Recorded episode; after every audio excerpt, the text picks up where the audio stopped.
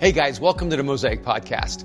We're coming to you from the heart of Los Angeles, California, and it is our joy and our privilege to know there's a tribe across the world that has joined us on this mission of Jesus. I'm amazed how many people have told me that it's this podcast that has really given them life, has renewed their faith, and for many of them have rediscovered Christ. If you're one of the men and women who have been encouraged and helped and strengthened and maybe even rediscovered your faith because of what's happening here at Mosaic, I want to ask you to take a step and become an investor in what God is doing through Mosaic.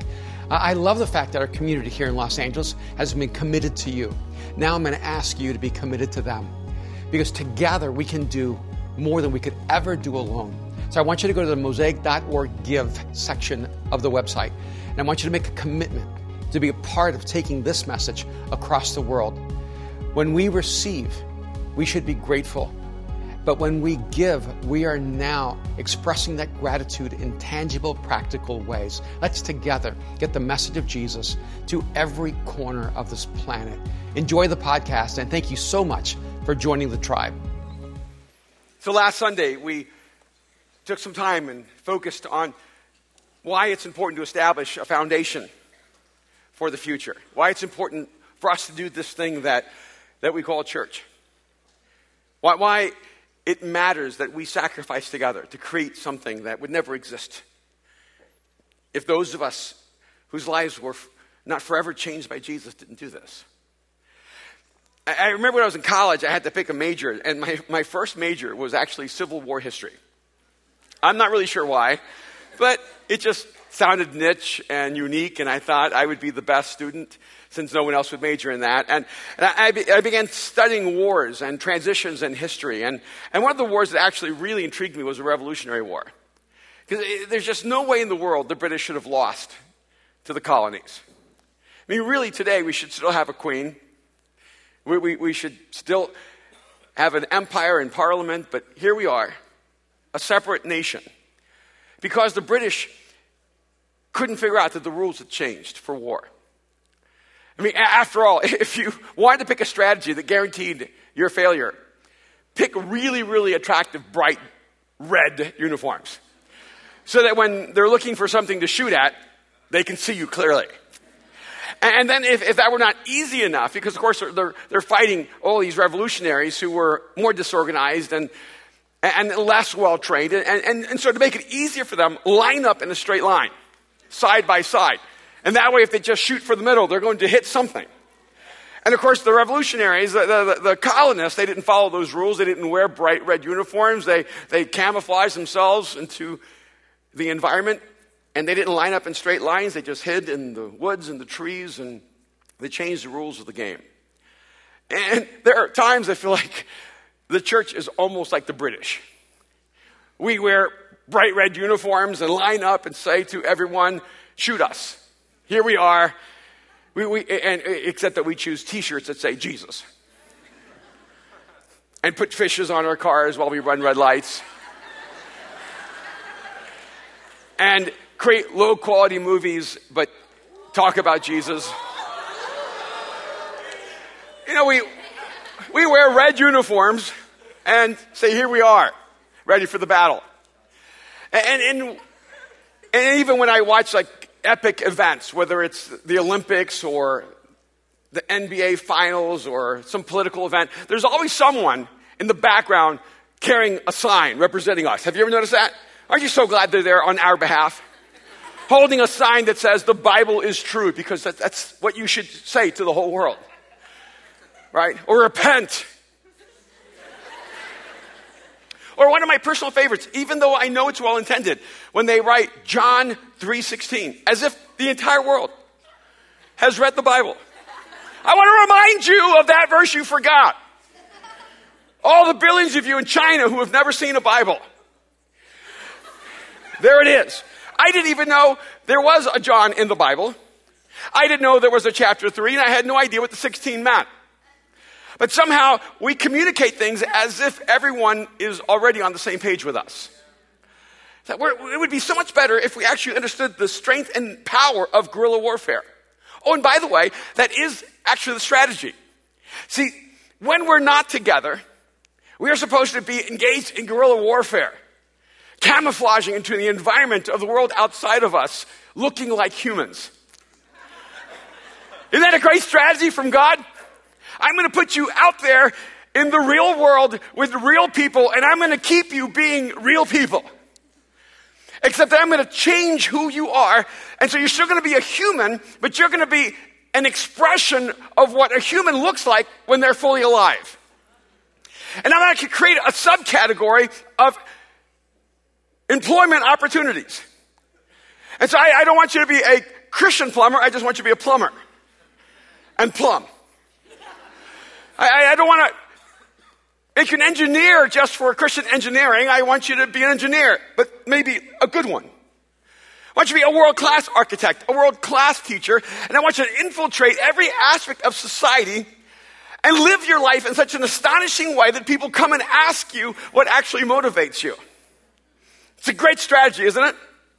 In fact, that strategy is so effective that it makes you wonder then why come back like this where people can actually see us? And then evaluate us, judge us, and, and it's almost as if when we come together we put on the red coats, isn't it? So I, I really pressed into saying, God, why is it important for us to be the church? Why is it important for us to come together and become a tribe, to become a people? And, and to be a visible manifestation of an invisible reality that is taking place every day all over the world. That you're drawing people to yourself and calling a people to yourself. Well, then it became more clear to me this has always been God's way of doing things. If you live in LA long enough, you end up having friends who live in other parts of the country. And they realize they can come visit you and stay in your house or in your apartment. And they can visit Hollywood while they're staying with you to save money. Isn't it great?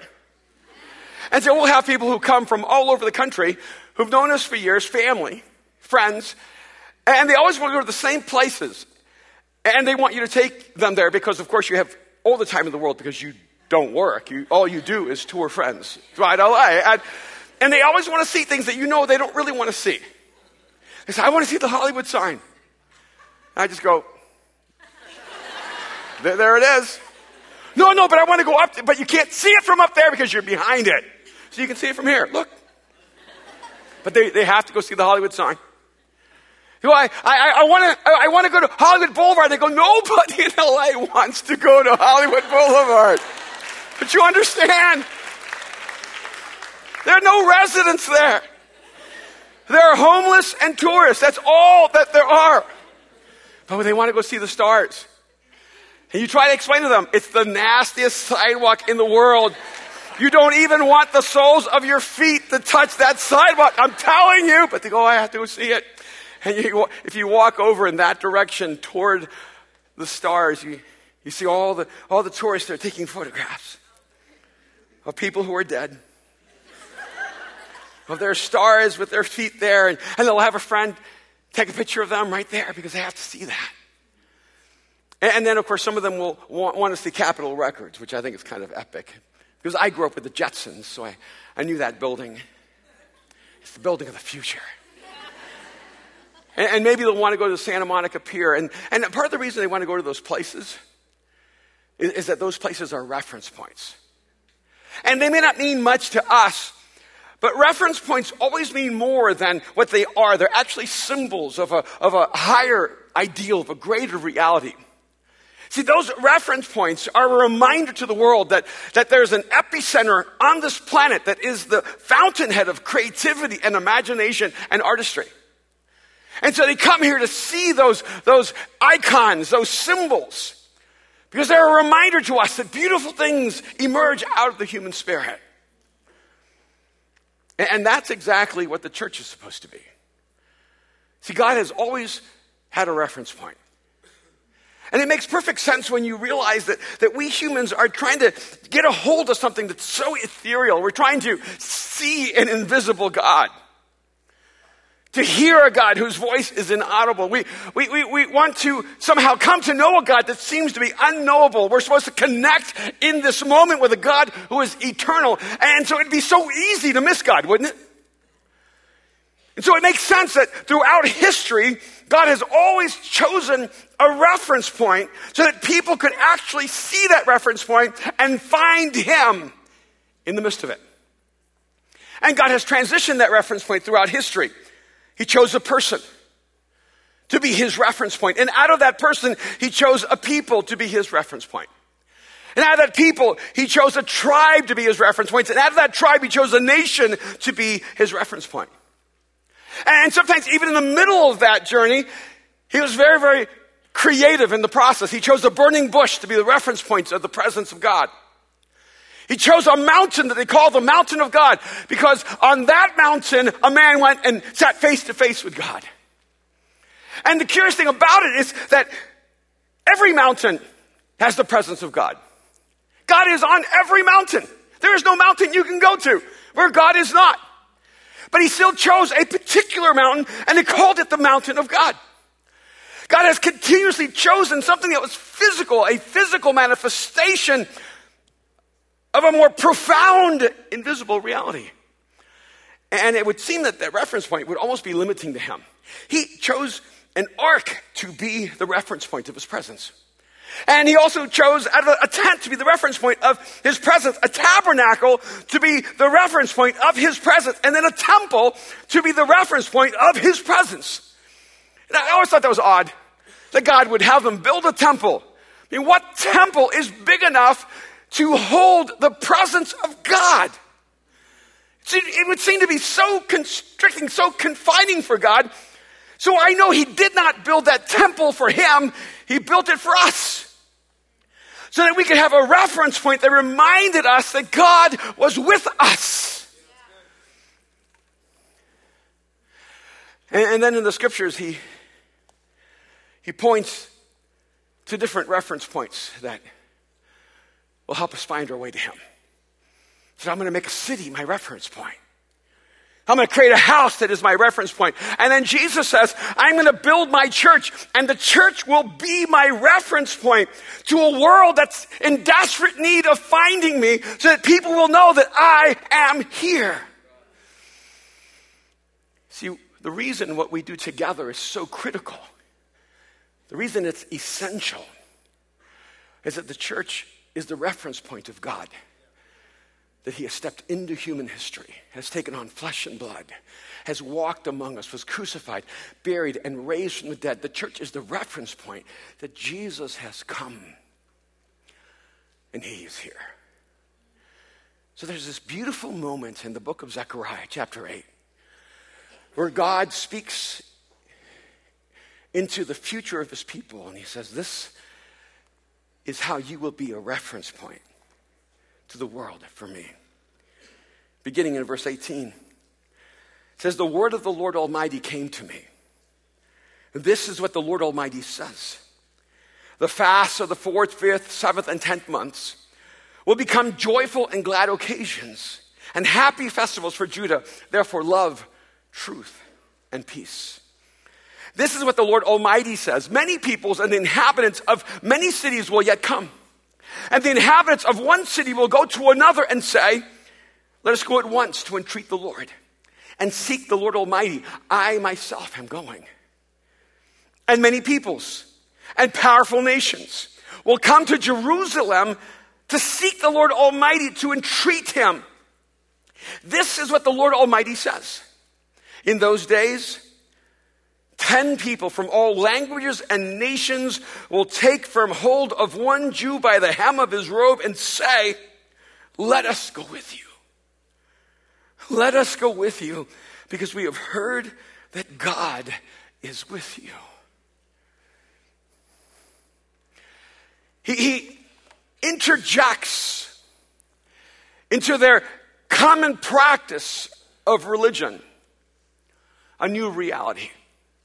See, the people of Israel had these, these practices of engaging in sacred fasts where they withheld from themselves things that brought them joy, things that brought them pleasure, things that they wanted in life, even perhaps at times needed. And in that fast, it would be for them their most sacred expression of faith. I don't know if you've ever fasted in your life. Well, in Los Angeles, people fast, but for appearance reasons. not, not for the healing of their souls. But here, they were not fasting so that they could make the weight or slip into a size four. They were fasting to try to connect to God as an expression of their spirituality. And it says the fast of the fourth, fifth, seventh, and tenth months, there's a lot of fasting involved. So these fasts will become joyful and glad occasions and happy festivals for Judah. Therefore, love, truth, and peace. He's saying these fasts, where you connect your most deeply spiritual act. I want to transform the way you understand faith. Because they were like so many people that thought if it was spiritual, it had to be somber. If it was sacred, it had to be morose. It had to connect to suffering. I mean, I would be willing to fast lima beans and beets for the rest of my life.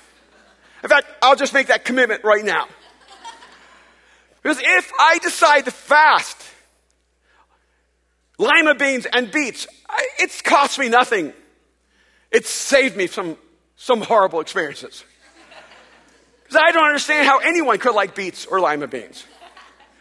See, fasting only counts if you withhold from yourself something that actually brings you joy, something that actually brings you pleasure, something that you want. And so you fast even sometimes from those things that you need. And so you fast from eating or you fast from drinking. And what God is actually saying to them is you have a misunderstanding of what it actually means to live in a sacred space. And what I want to do is I want to make you a reference point where faith is a celebration of life. I want you to take these, these months of fasting, I want you to take the fourth, fifth, seventh, and tenth month, and I want you to see it, them differently than you've ever seen them before. I don't want them to move you to a place of, of, of, of sorrow and lamenting and suffering. I want them to become joyful and glad occasions. And I, I know that sometimes people will create a distinction between joy and happiness. And they'll say, well, we should be joyful, but we shouldn't care about being happy. Because joy is, is, is deep, but happiness is, is shallow. So I love the fact that he says here, they will become joyful and glad occasions and happy festivals. So I'm just going to admit it. I want to have joy and I want to be happy. I want them both. I want to have the deep joy that's not connected to my circumstances, that comes from something deeply meaningful inside of my soul. I don't want to be happy. I want to be happy. I want to enjoy life, suck the marrow out of every moment. I want to be aware of the beauty all around me. I, I want to feel the hairs on my arms stand up and goosebumps on my neck because I wake up and I am fully alive. I want every time I connect to God to be like having a drink of cold water on a hot, scorching day. But somewhere along the way, we, we connected suffering with the sacred. Suffering is not sacred, suffering is suffering. And suffering can move you toward a sacred life, or it can move you toward a life of bitterness. But God never created a value for suffering. He only created a value for what we can accomplish through suffering. And there's some of you who have a misunderstanding about God. You think God is against your joy. You think God is against happiness. You think the only way you can be deeply spiritual is if you're always depressed, if you're always down, if you're always suffering. I had someone actually come to me once, tell me that they're going to quit their job. And I said, Why? They said, I'm just too happy. I love my job. And I just feel so guilty. This cannot be God's will for my life. I said, You are really troubled. And what's worse, what's worse than how troubled you are is how broken your view of God is. You actually want to quit your job and find a direction for your life that makes you miserable because you think misery is spirituality. And sometimes we, we, we, we, we, we act so self righteous that we want to demean people who look happy. Look how superficial they are. Because you know there is no deep person who's actually happy. Every deep, thoughtful person is actually miserable. They're actually depressed. If you're happy, you're just too stupid to know how miserable you should be. Because all artists are depressed. Because we're in touch with our deeper us. Well, if your deeper you is a hollow shell, you better run from your soul and find one that's alive and wants to live. Yeah, we can clap.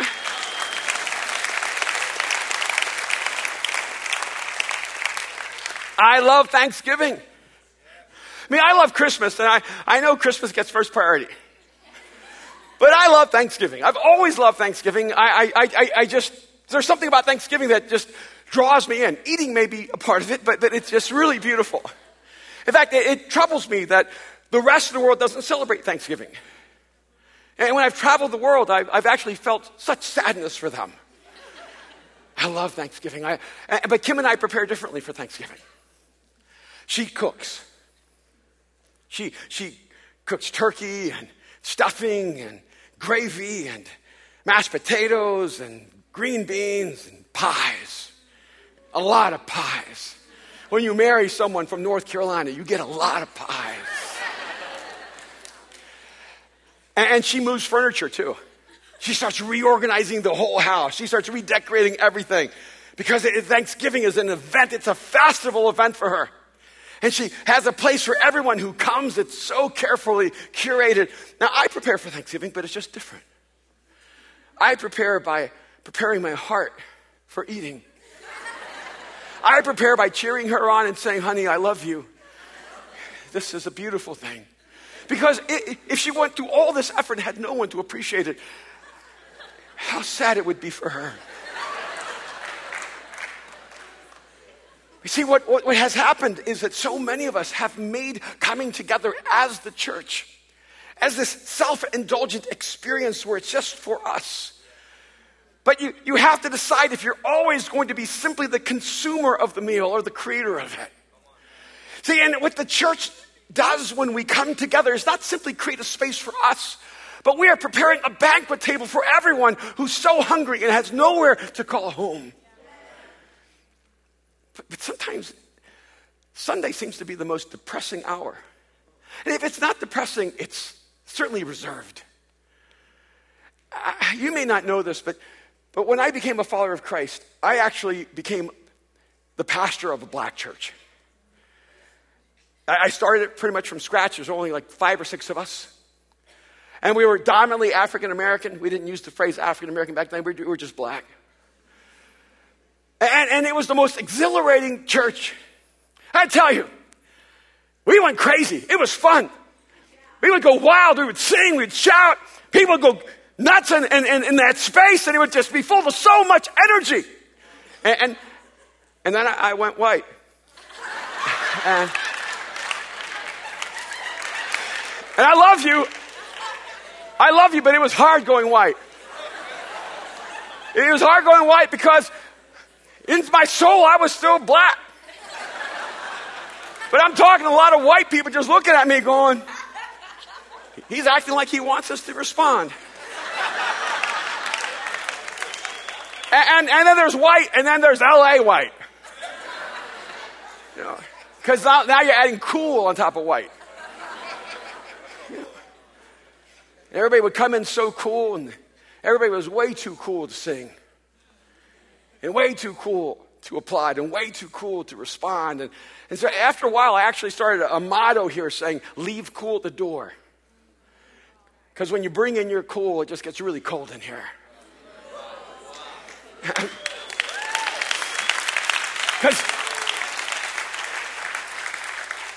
Because one of the things we don't really understand. Some, and I think sometimes it, it, we don't understand the cultural dynamic of why the black church is so full of celebration. Why it's so alive? It's because, see, the white church were, was created by the free. But the American black church, it was created by the slaves. See, see, in the black church, it was the only place they were free. The only place they had value, the only place where they mattered, the only place where no man could tell them they did not belong to God.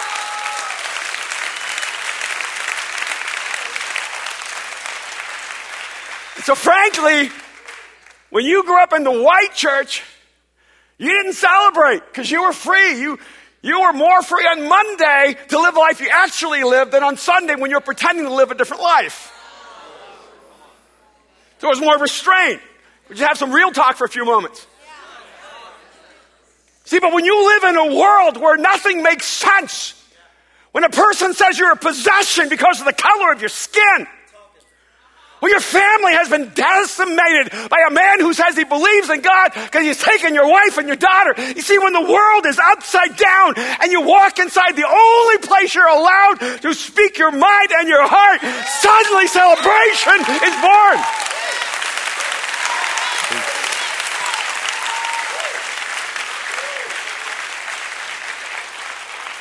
And the church is to be a reference point of a faith that celebrates life. There should be no place in the world that's full of more joy, more anticipation, more celebration, more insanity than the church.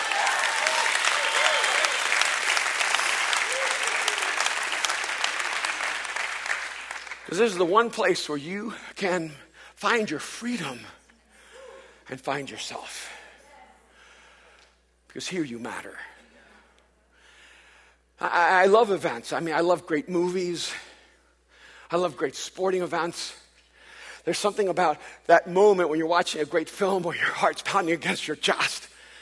You just want to stand up and cheer the people on the screen because they're telling a story that matters. I, I, love the last 12 minutes of a basketball game. The first three quarters are really just sort of incidental. It's almost as if they're just going through the motions. Only the fourth quarter where NBA players start playing at their NBA caliber. And in those last two minutes, you see people who are poor and rich, educated and uneducated, blue collar, white collar, gold collar, celebrities, and people who will live in anonymity stand up and start screaming their guts out, cheering on their team. If we want to be the reference point that this city needs, that every city needs, we need to be a reference point of a faith that creates and celebrates life. People need to be talking about us.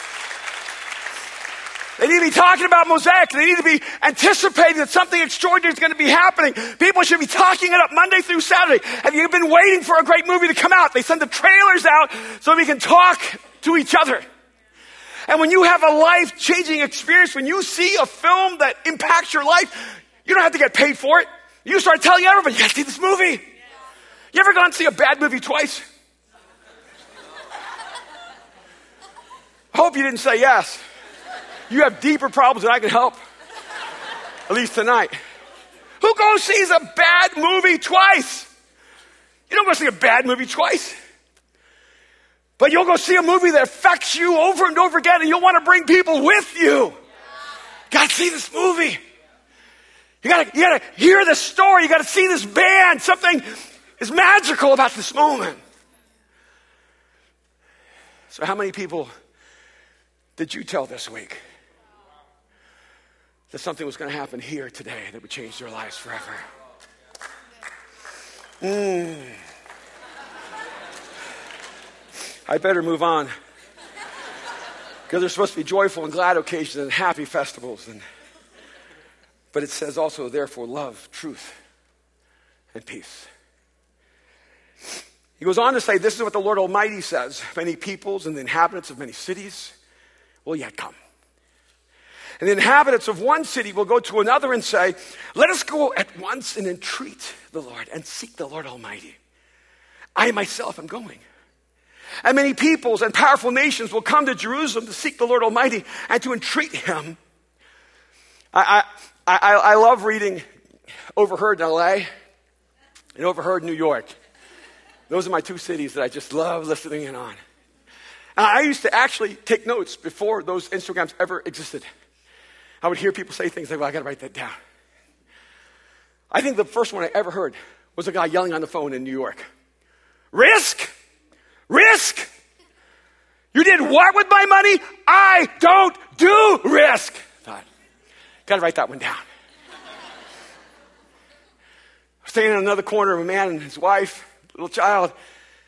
You say, let's go this way. She goes, I don't think so. Let's go this way. She goes, I don't know. Well, then let's go this way. I, I, I'm not sure. He goes, well, you just, when the light changes, you just pick away.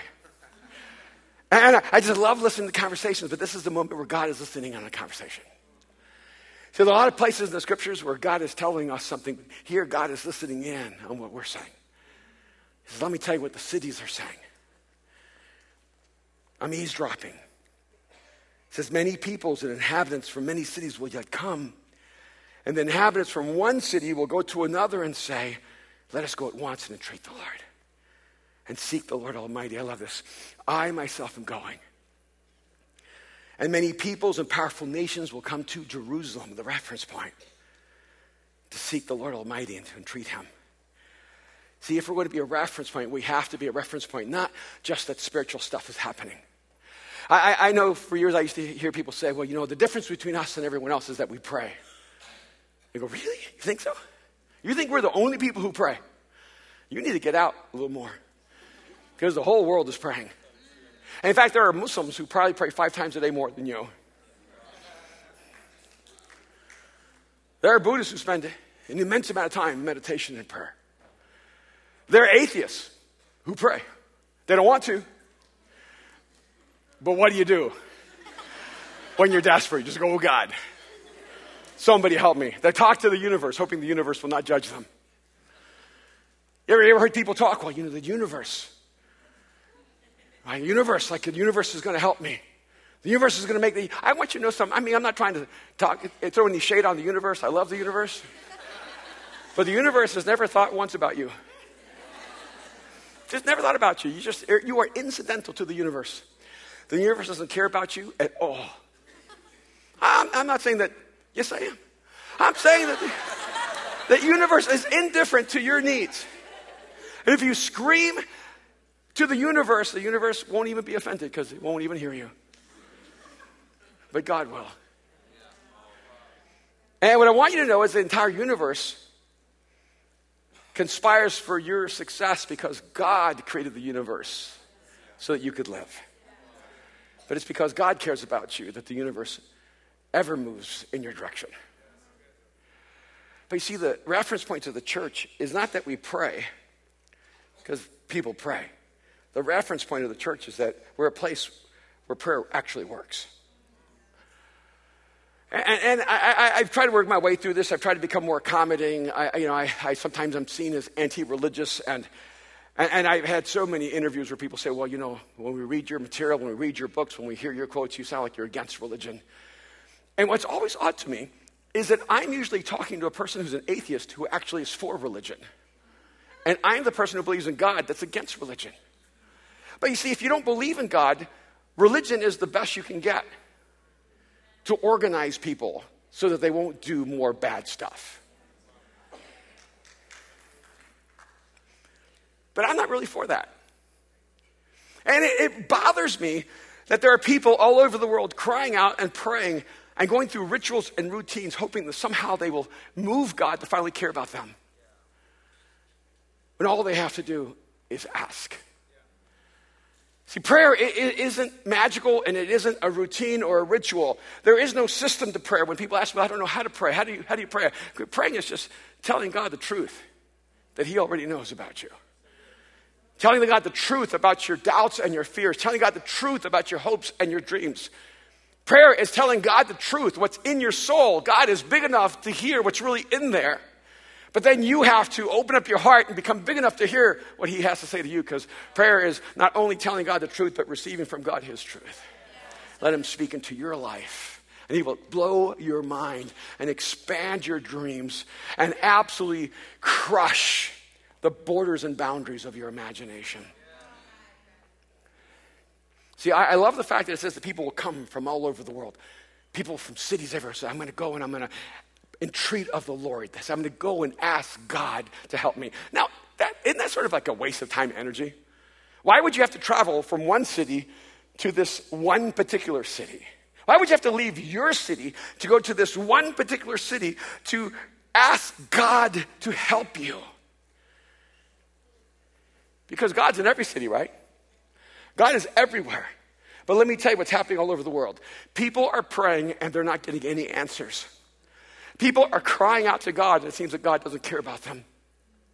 People are desperate and they don't know if God exists, and many of them have given up on God because they can't figure out how to get God's attention or affection. See, and we're supposed to be a reference point. We're supposed to be the, the proof that God hears our prayers and answers our prayers and acts on our behalf. But how will they ever know that if we're not actually having conversations with God, asking God for big things? How will we ever prove that God is real if our prayers are so small they barely prove that we're real? Some of you, the biggest prayers you prayed this week was thanking God for your meal. It was a big meal.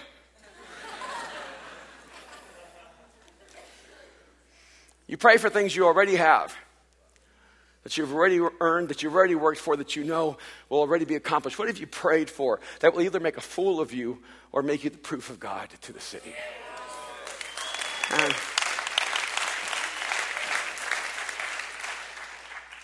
it's going to create a space here where people are going to want to come when we become a place where faith is a celebration of life. This is a place where people go, you know, when, I don't know why, but when those people at Mosaic pray, God moves. Something happens. And I, can tell you, I have so many friends that don't believe in God, and they've asked me to pray for them. And I always think it's curious, because I kind of want to, you know, go, what's the point? And, and, and, when they've asked me, will you pray for me? I go, but you don't believe, right? They go, no, but you do. I go, you're right, and I, I believe enough for both of us. I believe enough for you. There's something that happens when you come together with people who share a common heart. See, when, when, when you have faith by yourself, it has a power, but when we have faith together, it is unstoppable. Have you ever noticed that when you get together with people who have a like heart, that the whole environment changes? I, I remember when it was the season finale of Lost, my wife actually had a Lost party. I mean, Kim had a Lost party. And she did not invite me. I said, I love Lost. She was not like we do. I did not meet the standard of faith for her community. And then when Downton Abbey was coming to a close, God help us, she had a Downton Abbey finale party to which I was not invited. And I will without shame say, I love Downton Abbey. I watched every episode more than once. But she didn't think I qualified because I didn't have the level of love for Downton Abbey. I probably shouldn't say this, but Mariah loves The Bachelor.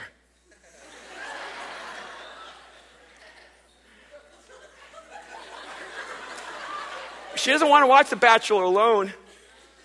So sometimes, like Tess will be over there. She'll have some girls over there and Eric Roy. It'll be the girls and Eric. She's never invited me to watch The Bachelor with her. Never. Because she knows I don't believe.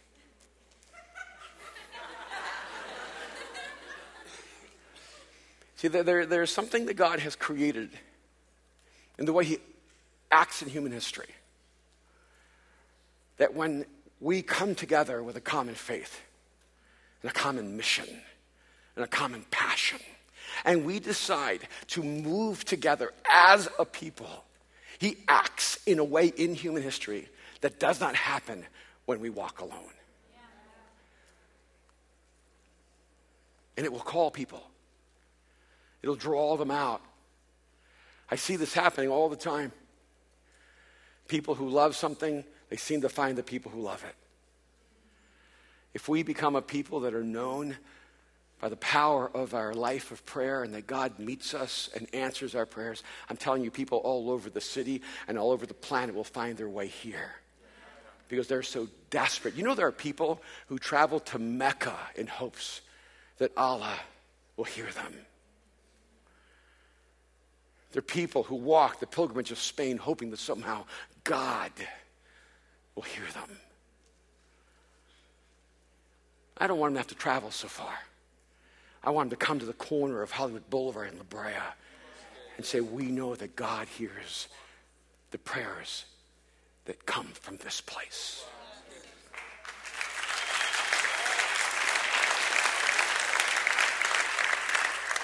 And then he says, This is what the Lord Almighty says in verse 23.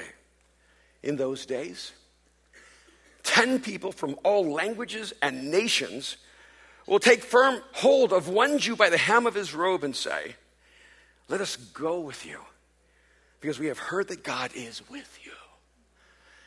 I love this.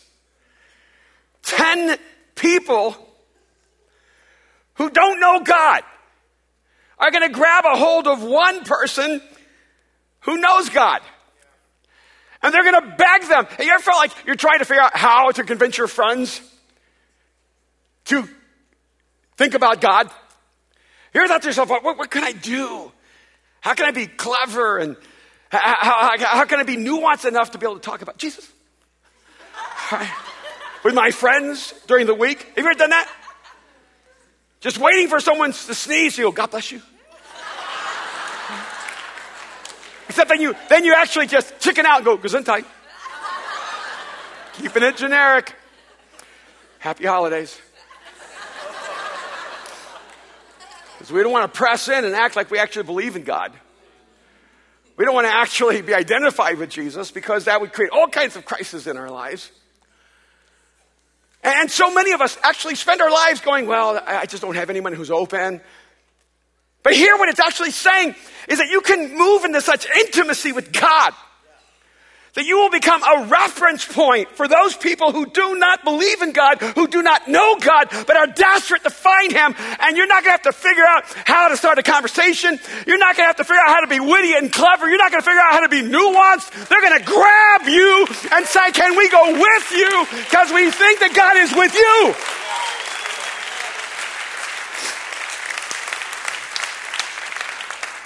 It was a while back, I got an email from a really successful actor, and they wanted to have lunch and have a conversation. I wasn't really sure fully about what.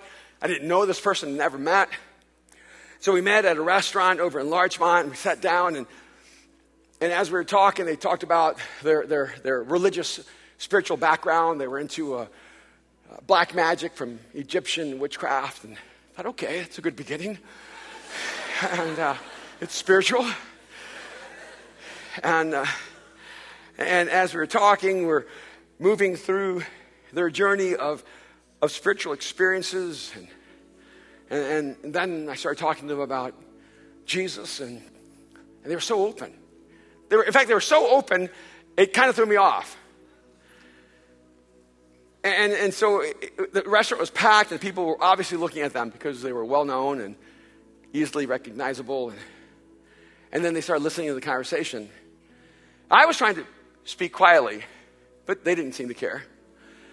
And, and finally, I, I, I, didn't know what else to do, so I just finally said, Well, would, would you like to give your life to Jesus? And I mean, the conversation went so fast, I, I, I, I wasn't planning to get there, but they said yes. And that was so confusing to me. This was our first meeting. And, and, and so I stopped and, and I said, Are you, are you sure? And I said, Yes. And Said, would you, would you like to pray right here in front of all these people in this restaurant? And I said, Yeah, no, no problem. Yes. I said, wow, I don't even want to.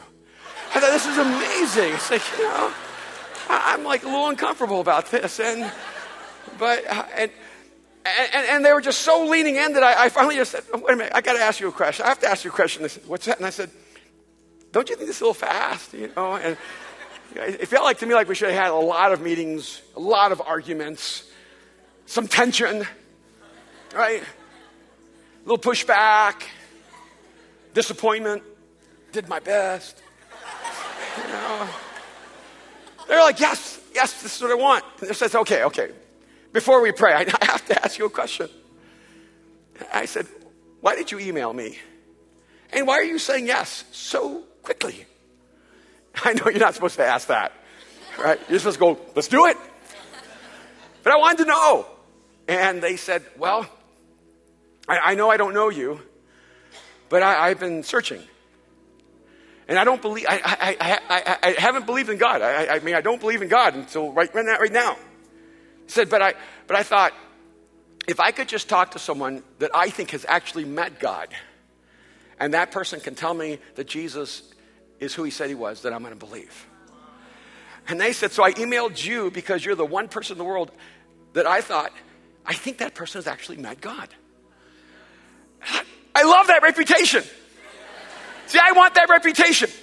I want to have the reputation to go, I, I don't know, he's, he's a little odd or, you know, I'm not really sure about him, but, but the one thing I can't deny is that that guy has met the creator of the universe. It's, it's really unexplainable. And I, I love that right before this it says that many people and powerful nations will come and seek the Lord Almighty and, and trust Him. And here's one of the things that struck me was that so many times what happens is the church, and it's a good thing in part, we, we, we serve the poor, we, we serve the disenfranchised, we serve those who are powerless, and, and, and that's good. But a part of the reason we only do that is we don't actually believe that the powerful will kneel to Jesus.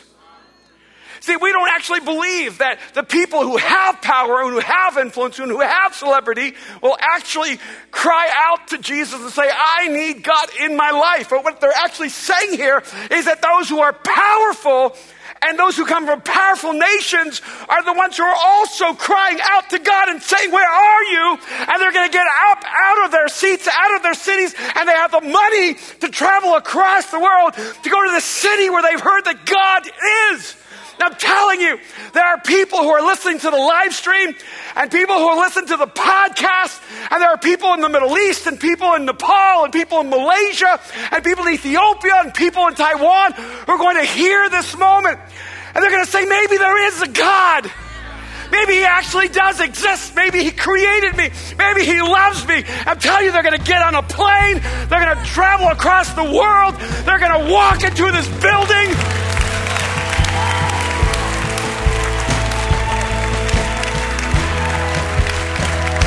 Look around. They're going to grab you by the coat. They're going to grab you by the pant. They're going to grab you by the robe and they're going to tell you, I've heard about you. Let me travel with you. Because I've heard that God is with you. So I want to ask you a question tonight. It says, We will have the strength of 10. How long have you been walking alone? How many people are grabbing your clothes and your jacket and your robe and saying, Could I just do life with you? Because I have a strange suspicion, this faint hope that if I could walk with you, I might actually run into God that if I could just get close to you, I might get near enough to the creator of the universe where he could actually see me and come to know me. And I could find his freedom and his love. You know, I'm glad you're here. But it's no small tragedy when we walk in here alone. It's no small tragedy that we walk through life Monday and Tuesday and Wednesday and Thursday and Friday and Saturday. And our souls are not sticky for God. I, I want everywhere I go, every place I am, for people to be drawn to the Jesus in me. How about you? And I'm just going to be honest with you. There are times in my life where God is so distant because I'm distant from my life. Times I just go through the motions, I'm just going through the routine. And I still believe. But I'm missing that which is most, most extraordinary. But there are other times I can't even explain it. I hear people say, I don't know how to talk to people about Jesus. I don't know how to have conversation. Well, I don't know how to shut people up. I'm telling you, I walked into a clothing store to buy clothes, not as an undercover agent for Jesus. and I'm shopping and looking at stuff, and I see people talking at the other end. And they look like they're looking at me, but I'm thinking they're not looking at me. And they're talking. You ever feel like a little paranoid? I started feeling a little paranoid. Going, is it like my clothes? Is like some, something? And, and then one of them left the group and walked across the store and came up to me. And instead of saying, Can I help you? the person looked at me and said, We feel like God is with you. I want, is this on sale? a complete stranger walked up to me said, it, it feels like God is with you. And we were just talking about it. See, I, I, I get frustrated sometimes because I'm on airplanes. I put on my headsets. I try to block out the world.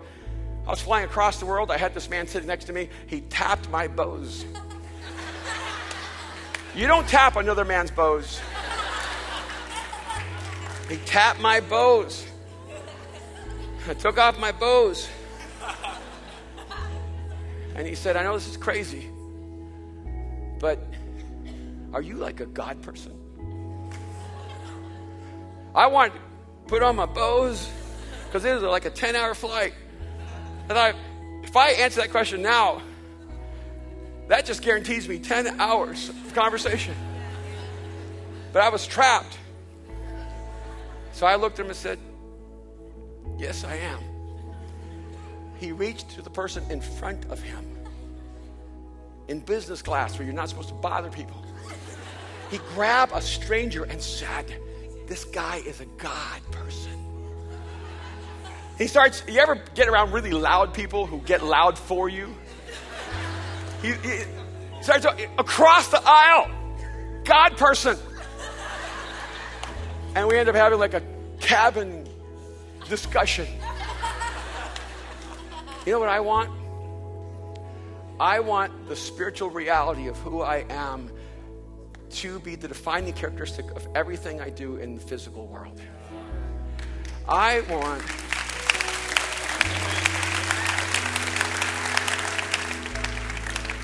I want to be a reference point. And I want us to be one. And I want the church to be the reference point to the world. I want Mosaic to be the reference point to Los Angeles that says, God loves this city. He is here and He is waiting for you with open arms. And from this place, I want every person across the world who did not think there was a space, a room, a place, a home for them to somehow found their way home. May we be that light in the darkness, that beacon in the storm.